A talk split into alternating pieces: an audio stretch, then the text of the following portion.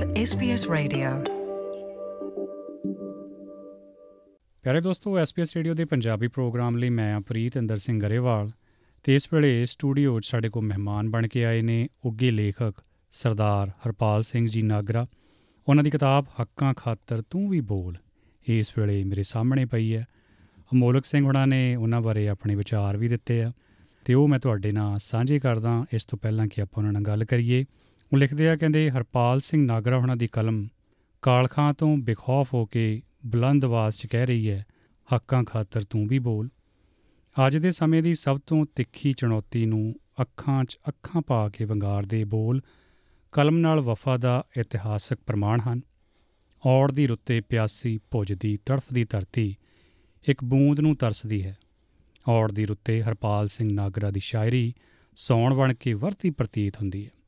ਜਦੋਂ ਸਥਾਪਤੀ ਦਾ ਫਰਮਾਨ ਹੈ ਕਿ ਸਾਰੇ ਮੁਲਕ ਅੰਦਰ ਸਿਰਫ ਇੱਕੋ ਰੰਗ ਦੇ ਫੁੱਲ ਖਿੜਨਗੇ, ਉਸ ਕੁਲੈਣੀ ਰੁੱਤੇ ਹਰਪਾਲ ਨਾਗਰਾ ਦੀ ਕਲਮ ਵਨਸਵੰਨੇ ਫੁੱਲਾਂ ਦੇ ਬਾਗ ਲਾਉਂਦੀ ਹੈ, ਸਿੰਜਦੀ ਹੈ। ਸੋ ਮੈਂ ਮਹਿਸੂਸ ਕਰਦਾ ਕਿ ਜਿਹੜੀ ਇਹਨਾਂ ਦੀ ਇਹ ਕਿਤਾਬ ਆ, ਉਹ ਕਰੋਨਾ ਕਾਲ ਜਿਹੜਾ ਇੱਕ ਵੱਡਾ ਦੁਨੀਆ ਦਾ ਸਿਹਤ ਸੰਕਟ ਸੀ ਉਸ ਸੰਬੰਧੀ ਕਵਿਤਾਵਾਂ ਤੇ ਕਿਸਾਨ ਅੰਦੋਲਨ ਨਾਲ ਵੀ ਨਾਗਰਾ ਸਾਹਿਬ ਬੜੇ ਲੰਬੇ ਸਮੇਂ ਤੋਂ ਜੁੜੇ ਰਹੇ ਨੇ ਤੇ ਉਸ ਨਾਲ ਸੰਬੰਧਿਤ ਬਹੁਤ ਸਾਰੀਆਂ ਕਵਿਤਾਵਾਂ ਵੀ ਉਹਨਾਂ ਨੇ ਲਿਖੀਆਂ ਨੇ। ਸੋ ਸਾਰੀਆਂ ਗੱਲਾਂ ਬਾਤਾਂ ਆਪਾਂ ਅੱਜ ਉਹਨਾਂ ਨਾਲ ਕਰਨੀਆਂ ਨੇ ਹਾਂਜੀ ਨਾਗਰਾ ਸਾਹਿਬ, ਸਤਿ ਸ਼੍ਰੀ ਅਕਾਲ ਜੀ ਐਂ SBS ਪੰਜਾਬੀ ਰੇਡੀਓ ਆਸਟ੍ਰੇਲੀਆ ਦੇ ਰੱਬ ਵਰਗੇ ਸਰੋਤਿਆਂ ਨੂੰ ਨਮਸਕਾਰ, ਸਲਾਮ ਅਤੇ ਸਤਿ ਸ੍ਰੀ ਅਕਾਲ ਜਿਵੇਂ ਤੁਸੀਂ ਮੇਰੇ ਨਾਲ ਗੱਲ ਕੀਤੀ ਹੈ ਕਵਿਤਾ ਬਾਰੇ, ਕਵਿਤਾ ਇੱਕ ਜੀਵਨ ਦੀ ਪੜਚੋਲ ਹੁੰਦੀ ਹੈ ਤੇ ਕਵਿਤਾ ਜਿਹੜਾ ਉਹਦੇ ਵਿੱਚ ਕਵੀ ਸੰਵੇਦਨਸ਼ੀਲ ਹੋਣ ਕਰਕੇ ਆਪਣੇ ਆਲੇ ਦੁਆਲੇ ਦੇ ਵਿੱਚ ਜੋ ਉਹ ਅਨੁਭਵ ਪ੍ਰਾਪਤ ਕਰਦਾ ਆ ਜੀ। ਉਹ ਉਹਦੇ ਵਿਚਾਰਾਂ ਦਾ ਅ, ਆਧਾਰ ਬਣਦੀ ਆ ਤੇ ਮੈਂ ਵੀ ਇਸ ਦਰਮਿਆਨ ਜੋ ਪਿਛਲਾ ਅ, ਵਕਤ ਪ- ਇੰਡੀਆ ਦੇ ਵਿੱਚ ਭਾਰਤ ਦੇ ਵਿੱਚ ਕਰੋਨਾ ਦਾ ਸਾਰੇ ਵਰਲਡ 'ਚ ਹੀ ਸੀ ਤੇ ਉੱਥੇ ਬੀਤਿਆ ਤੇ ਇੱਕ ਤਿੰਨ ਕਾਲੇ ਕਾਨੂੰਨਾਂ ਦਾ ਜਿਨ੍ਹਾਂ ਨੂੰ ਨਾਂ ਦਿੱਤਾ ਗਿਆ ਕਿਸਾਨੀ ਅੰਦੋਲਨ ਚੱਲਿਆ ਉਹਦੇ ਵਿੱਚ ਮੈਨੂੰ ਵਿਚਰਨ ਦਾ ਮੌਕਾ ਮਿਲਿਆ ਤੇ ਉਹਦੇ ਸੰਬੰਧੀ ਇਸ ਕਿਤਾਬ ਦੇ ਵਿੱਚ ਜ਼ਿਆਦਾ ਰਚਨਾਵਾਂ ਜਿਹੜੀਆਂ ਨੇ ਉਹ ਉਸ ਸੰਬੰਧੀ ਨੇ। ਬੋਲ ਬੰਬੀਹਾ ਬੋਲ ਮੈਂ ਵੀ ਬੋਲਾਂ ਤੂੰ ਵੀ ਬੋਲ। ਹੱਕ ਜਿਨ੍ਹਾਂ ਦੇ ਆਪਣੇ ਆਪੇ ਲੈਣਗੇ ਖੋ ਤੇ ਮੈਂ ਇਸ ਕਵਿਤਾ ਤੋਂ ਹੀ ਵਨਗੀ ਮਾਤਰ ਜਾਣਨਾ ਚਾਹਣਾ ਤਾਂ ਕਿ ਸਾਡੇ ਸੁਣਨ ਵਾਲਿਆਂ ਨੂੰ ਵੀ ਪਤਾ ਲੱਗੇ ਕਿ ਤੁਸੀਂ ਕਿਸ ਵਿਸ਼ਾ ਵਸਤੂ ਤੇ ਲਿਖਦੇ ਹੋ ਤੇ ਕਿੰਨੀ ਡੂੰਘਾਈ ਨਾਲ ਲਿਖਦੇ ਹੋ। ਉਸ ਕਵਿਤਾ ਦੀ ਜਿਹੜੀ ਵਨਗੀ ਮਾਤਰ ਕੋਈ ਝਲਕ ਸਾਡੇ ਸੁਣਨ ਵਾਲਿਆਂ ਨਾਲ ਸਾਂਝੀ ਕਰਨੀ ਹੋਵੇ। ਮੈਂ ਅ, ਉਸ ਸਮੇਂ ਦੌਰਾਨ ਦੇਖਿਆ ਕਿਸਾਨੀ ਅੰਦੋਲਨ ਦੌਰਾਨ ਭਈ ਬੇਸ਼ੱਕ ਸਾਹਿਤ ਜਿਹੜਾ ਉਹ ਸਮਾਜ ਦਾ ਦਰਪਣ ਹੁੰਦਾ ਪਰ ਸਮੇਂ-ਸਮੇਂ ਦੇ ਹਾਕਮਾਂ ਨੇ ਆਪਣੀ ਕਰਪਸ਼ਨ ਤੇ ਲੋਕਾਂ ਤੇ ਕੀਤੇ ਜਾਂਦੇ ਜ਼ੁਲਮਾਂ ਨੂੰ ਲੁਕਾਉਣ ਵਾਸਤੇ ਜਿਹੜਾ ਉਹ ਮੁੱਲ ਦੇ ਲੇਖਕ ਤੇ ਮੀਡੀਆ ਦੀ ਦੁਰਵਰਤੋਂ ਜਿਹੜੀ ਆ ਉਹ ਵੱਡੇ ਪੱਧਰ ਤੇ ਕੀਤੀ ਹੈ ਤੇ ਉਸ ਸਮੇਂ ਦੌਰਾਨ ਬਹੁਤ ਸਾਰੇ ਲੇਖਕਾਂ ਨੇ ਇਹਨਾਂ ਦੇ ਅ, ਕਿਸਾਨੀ ਅੰਦੋਲਨ ਦੇ ਹੱਕ 'ਚ ਜਾਂ ਇਸ ਜ਼ੁਲਮਾਂ ਦੇ ਹੱਕ ਦੇ ਵਿੱਚ ਵੀ ਲਿਖਿਆ ਤੇ ਮੈਂ ਵੀ ਉਹ ਕਿਸਾਨੀ ਅੰਦੋਲਨ 'ਚ ਥਾਂ-ਥਾਂ ਦੇ ਉੱਤੇ ਵਿਚਰ ਕੇ ਜਦੋਂ ਵੇਖਿਆ ਤੇ ਮੈਂ ਵੀ ਕੁਝ ਲਿਖਣ ਦੀ ਕੋਸ਼ਿਸ਼ ਕੀਤੀ ਹੈ, ਉਹਦੇ ਵਿੱਚੋਂ ਹੈ, ਤੂੰ ਵੀ ਬੋਲ। ਮੈਂ ਵੀ ਬੋਲਾਂ, ਤੂੰ ਵੀ ਬੋਲ। ਹੱਕਾਂ ਖਾਤਰ ਮੂੰਹ ਤਾਂ ਖੋਲ। ਜ਼ੁਲਮ ਸਹਿਣਾ ਤਾਂ ਪਾਪ ਹੈ, ਇਹ ਜ਼ਿੰਦਗੀ ਦਾ ਵਰਲਾਪ ਹੈ। ਚੁੱਪ ਰਹਿਣਾ ਵੀ ਸੰਤਾਪ ਹੈ। ਸਭ ਕੁਝ ਕਰਨਾ ਪੈਂਦਾ ਆਪ ਹੈ। ਉੱਠ, ਆਪਣੇ ਪਰਤਾਂ ਤੋਲ। ਮੈਂ ਵੀ ਬੋਲਾਂ, ਤੂੰ ਵੀ ਬੋਲ। ਚੁੱਪ ਰਿਹਾ ਤਾਂ ਮਰਨਾ ਹੀ ਮਰਨਾ। ਰੋਟੀ ਖੁੱਸਿਆਂ, ਪੈਣਾ ਲੜਨਾ, ਕਦੋਂ ਤੱਕ ਤੂੰ ਜ਼ੁਲਮ ਨੂੰ ਜਰਨਾ, ਜ਼ਾਲਮ ਅੱਗੇ ਪੈਣਾ ਖੜਨਾ, ਨਾ ਜੀਵਨ ਆਪਣਾ ਰੋਲ, ਮੈਂ ਵੀ ਬੋਲਾਂ, ਤੂੰ ਵੀ ਬੋਲ।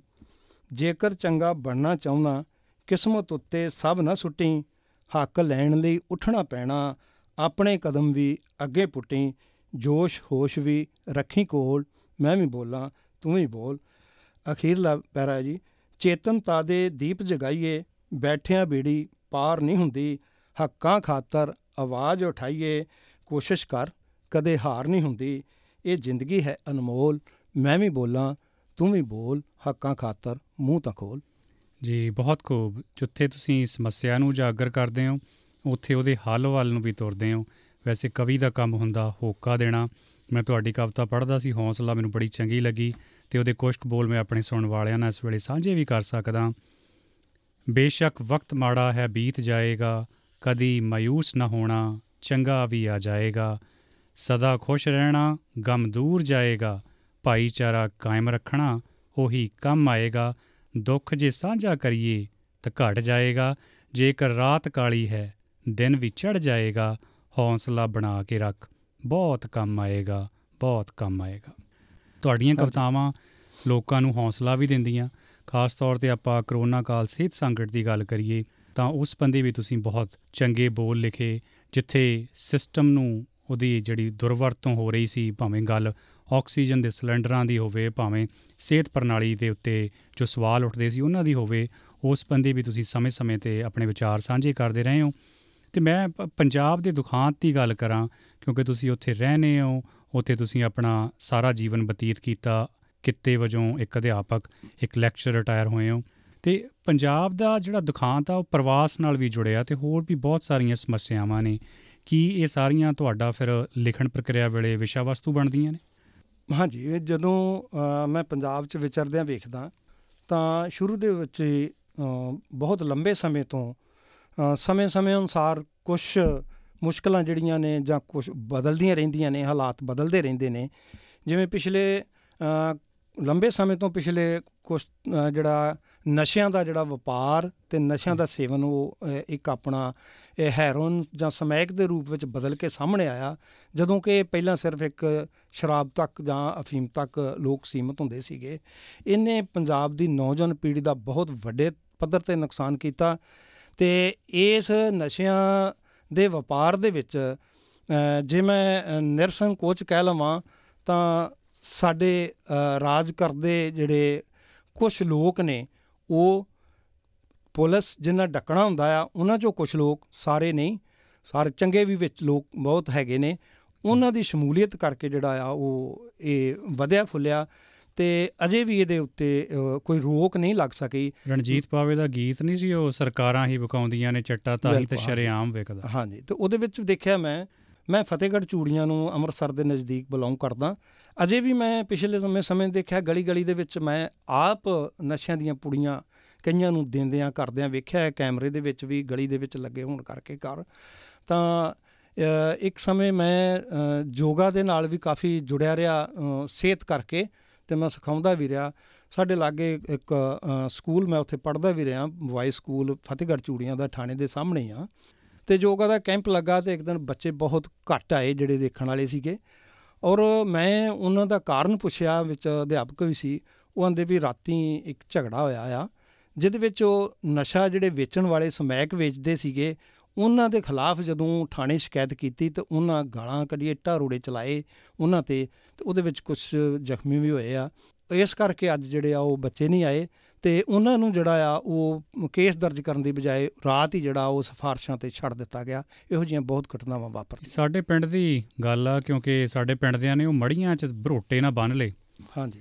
ਕਹਿੰਦੇ ਜਦ ਤੱਕ ਐਸਐਸਪੀ ਲੈਵਲ ਦਾ ਬੰਦਾ ਨਹੀਂ ਆਉਂਦਾ ਤੇ ਇਹਨਾਂ ਤੇ ਐਸੇ ਵੇਲੇ ਇੱਥੇ ਪਰਚੇ ਐਫ ਆਈ ਆਰ ਨਹੀਂ ਹੁੰਦੇ। ਲਿਖਤੀ ਰੂਪ ਚ ਪਿੰਡ ਵਾਲਿਆਂ ਦੇ ਸਾਹਮਣੇ ਔਨ ਵੀਡੀਓ ਹਾਂਜੀ। ਤੁਸੀਂ ਇਹ ਗੱਲ ਮੰਨਦੇ ਨਹੀਂ। ਉਹ ਤੱਕ ਅਸੀਂ ਇੱਥੋਂ ਛੱਡਣੇ ਨਹੀਂ। ਠੀਕ ਹੈ ਸੋ ਫਿਰ ਪਿੰਡ ਦੇ ਲੋਕਾਂ ਨੂੰ ਹੁੰਦਾ ਨਾ ਕਈ ਵਾਰ ਜੇ ਸੱਪ ਤੁਹਾਡੇ ਘਰੇ ਆ ਵੜੇ ਤਾਂ ਫਿਰ ਹੁਣ ਸਰਕਾਰ ਸੱਦਣ ਜਾਓਗੇ ਜਾਂ ਡਾਂਗ ਖੁਦ ਚੱਕੋਗੇ? ਬਿਲਕੁਲ ਬਿਲਕੁਲ ਹਾਂਜੀ ਉਹ ਫਿਰ ਸਮੱਸਿਆ ਨਾ ਪੰਜਾਬ ਦੇ ਲੋਕ ਇਸ ਵੇਲੇ ਦੋ ਚਾਰ ਹੋ ਰਹੇ ਆ। ਕੋਈ ਇਸ ਬੰਦੀ ਖਿਆਲ ਵੀ ਤੁਸੀਂ ਲਿਖੇ ਕੋਈ ਕਵਿਤਾ ਲਿਖੀ ਕੋਈ ਬੋਲ? ਇਹਦੇ ਵਿੱਚ ਤੁਸੀਂ ਜਿਹੜੀ ਗੱਲ ਕੀਤੀ ਆ ਇਹਦੇ ਦੋ ਬੋਲ ਨੇ ਵੀ ਜੇਕਰ ਕਿਧਰੇ ਧੱਕਾ ਹੋਵੇ ਪੀੜਤ ਧਿਰ ਜੇ ਚੇਤਨ ਹੋਵੇ ਹੱਕਾਂ ਖਾਤਰ ਉੱਠ ਖਲੋਵੇ ਫ਼ਰਕ ਤਾਂ ਪੈਂਦਾ ਹੈ। ਇਸੇ ਤਰ੍ਹਾਂ ਤੁਸੀਂ ਗੱਲ ਕੀਤੀ ਵੀ ਪੰਜਾਬ ਦੇ ਵਿੱਚ ਇਸ ਵੇਲੇ ਕੀ ਮੁੱਦੇ ਨੇ।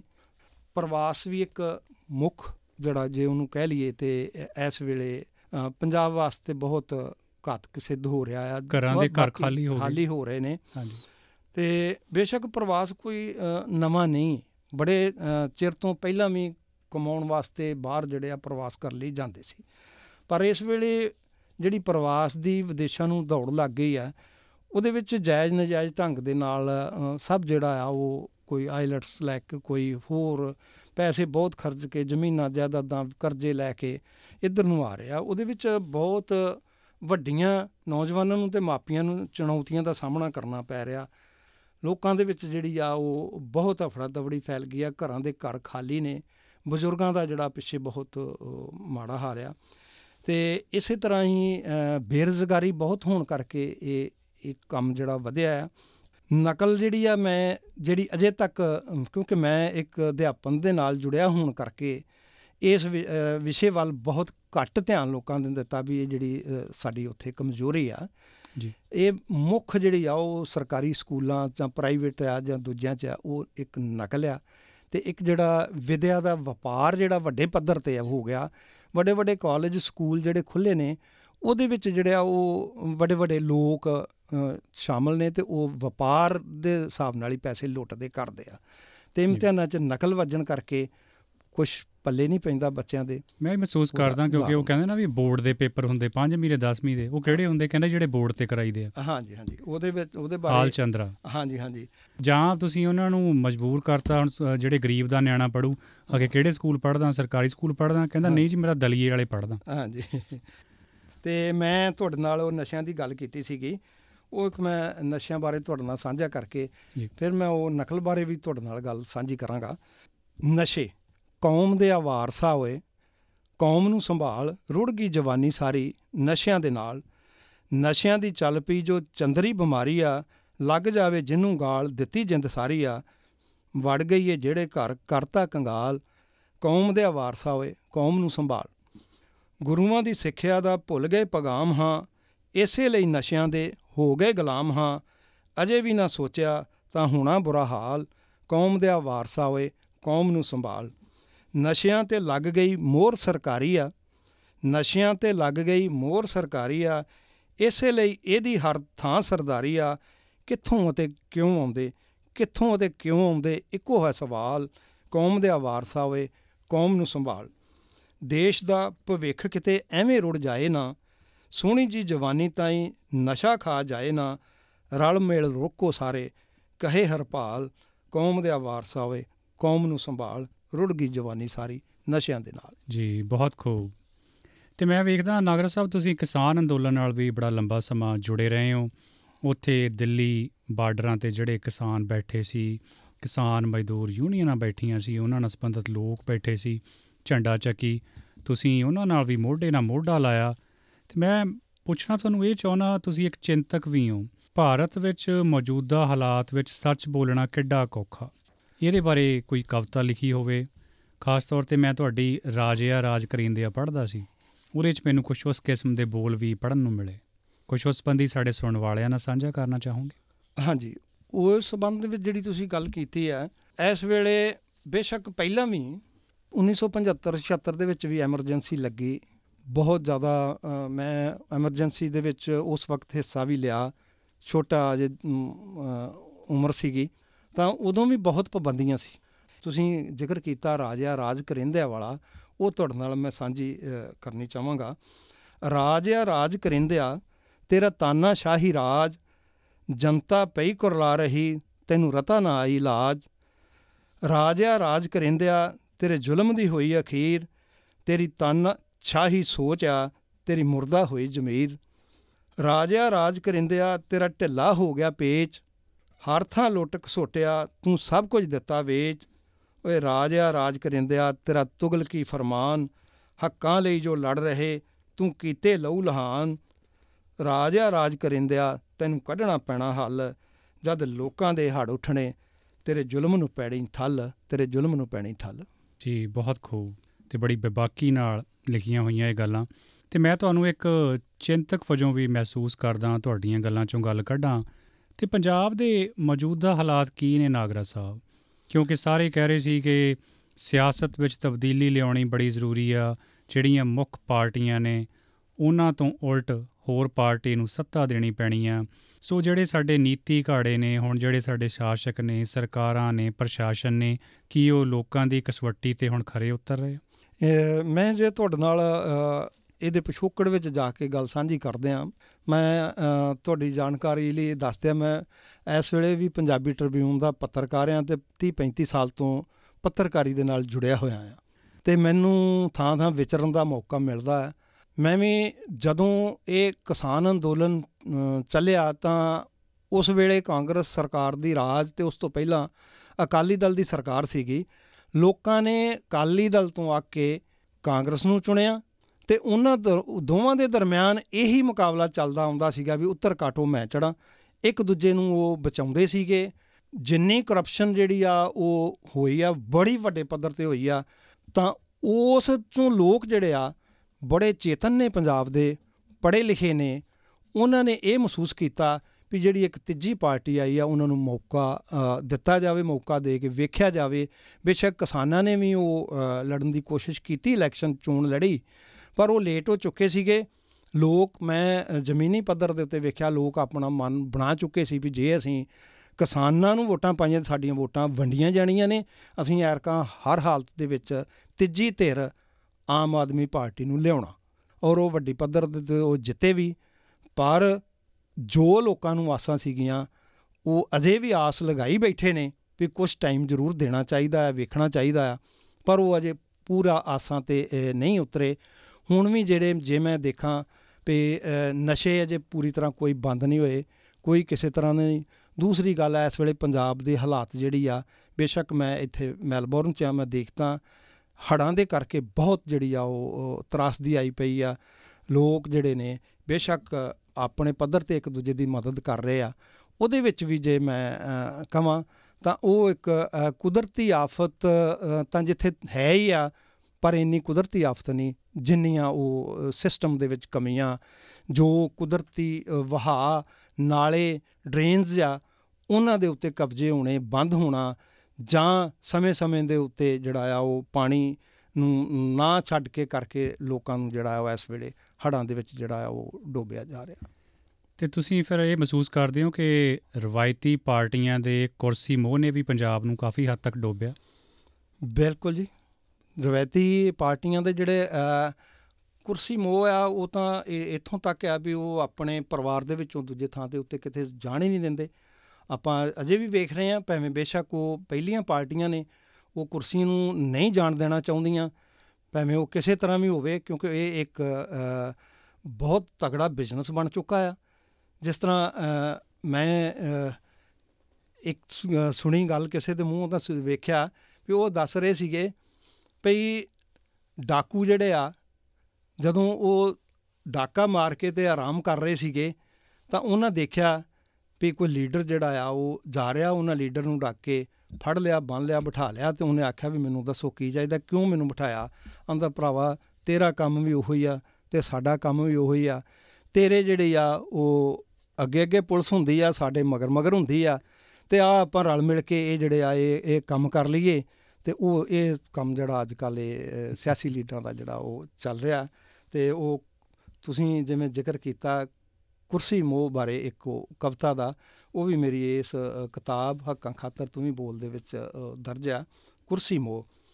ਕੁਰਸੀ ਮੋਹ ਵਿੱਚ ਲੀਡਰਾਂ ਰੋਲ ਦਿੱਤਾ ਪੰਜਾਬ ਤਾਂਯੋ ਹਾਲਤ ਇਸ ਦੀ ਹੁੰਦੀ ਜਾਏ ਖਰਾਬ।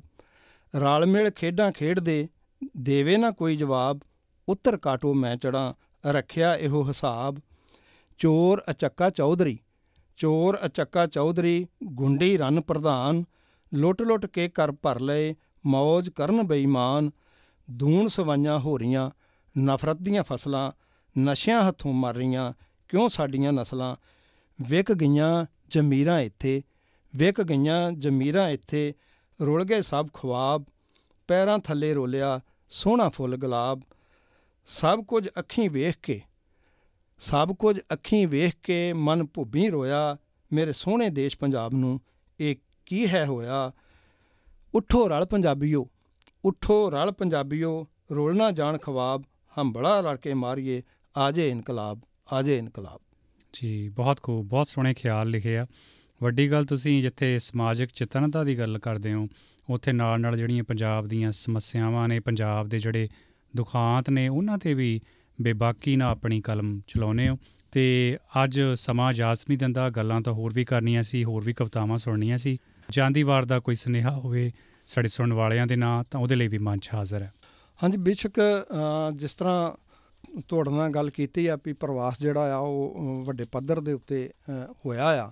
ਤੇ ਇੱਥੇ ਆਣ ਕੇ ਜੋ ਮੁਸ਼ਕਲਾਂ ਇਥੋਂ ਦੀ ਨੌਜਵਾਨ ਪੀੜ੍ਹੀ ਨੂੰ ਤੇ ਉਹਨਾਂ ਦੇ ਬੱਚਿਆਂ ਨੂੰ ਆ ਰਹੀਆਂ ਨੇ, ਮੈਂ ਉਹ ਜ਼ਰੂਰ ਤੁਹਾਡੇ ਨਾਲ ਗੱਲ ਸਾਂਝੀ ਕਰਨੀ ਚਾਹਾਂਗਾ ਭਈ ਇੱਥੇ ਆਣ ਕੇ ਬਹੁਤ ਪੰਜਾਬੀ ਮਾਂ ਬੋਲੀ ਨੂੰ ਸੱਭਿਆਚਾਰ ਨੂੰ ਬਣਾਉਣ ਵਾਸਤੇ ਕੋਸ਼ਿਸ਼ਾਂ ਹੋ ਰਹੀਆਂ ਨੇ। ਕਰਦੇ ਨੇ ਮੰਚ ਸਾਹਿਤਕ ਸੰਸਥਾਵਾਂ ਸਾਰਾ ਕੁਝ ਬਣਿਆ ਆ। ਤੁਸੀਂ ਪੰਜਾਬੀ ਮਾਂ ਬੋਲੀ ਤੇ ਸੱਭਿਆਚਾਰ ਨਾਲ ਨਾ ਜੁੜੇ ਰਹੋਗੇ ਤੇ ਆਉਣ ਵਾਲੇ ਸਮੇਂ ਦੇ ਵਿੱਚ ਤੁਸੀਂ ਜਿਹੜਾ ਉਹ ਪੰਜਾਬ ਨਾਲੋਂ ਆਪਣੇ ਗੁਰੂਆਂ ਪੀਰਾਂ ਨਾਲੋਂ ਗੁਰੂ ਗੁਰੂ ਗ੍ਰੰਥ ਸਾਹਿਬ ਦੀ ਗੁਰਬਾਣੀ ਨਾਲੋਂ ਜਿਹੜਾ ਉਹ ਟੁੱਟ ਜਾਓਗੇ। ਤੇ ਮੈਂ ਅ, ਇਹ ਜ਼ਰੂਰ ਕਹਿਣਾ ਚਾਹਾਂਗਾ ਵੀ ਇਹ ਜ਼ਰੂਰ ਮੁਸ਼ਕਲ ਤਾਂ ਹੈ ਆ ਪਰ ਆਉਣ ਵਾਲੇ ਆਪਣੇ ਬੱਚਿਆਂ ਨੂੰ ਜਿਹੜਾ ਆ ਉਹ ਪੰਜਾਬੀ ਸਿਖਾਉਣੀ ਬੋਲਣੀ ਸਭ ਤੋਂ ਪਹਿਲਾਂ ਤੇ ਫਿਰ ਲਿਖਣੀ ਪੜ੍ਹਨੀ ਇਹ ਜ਼ਰੂਰ ਇਹਦੇ ਵੱਲ ਧਿਆਨ ਹੋਣਾ ਚਾਹੀਦਾ। ਪ੍ਰਸਿੱਧ ਦਾਰਸ਼ਨਿਕ ਨਗੂਗੀ ਉਹਨਾਂ ਨੇ ਕਿਹਾ ਸੀਗਾ ਵੀ ਜੇਕਰ ਤੁਹਾਨੂੰ ਸੰਸਾਰ ਦੀਆਂ ਸਾਰੀਆਂ ਭਾਸ਼ਾਵਾਂ ਆਉਂਦੀਆਂ ਤੇ ਤੁਹਾਨੂੰ ਆਪਣੀ ਮਾਂ ਬੋਲੀ ਤੇ ਸੱਭਿਆਚਾਰ ਦੀ ਭਾਸ਼ਾ ਨਹੀਂ ਆਉਂਦੀ ਤਾਂ ਇਸੇ ਨੂੰ ਗੁਲਾਮੀ ਕਹਿੰਦੇ ਨੇ।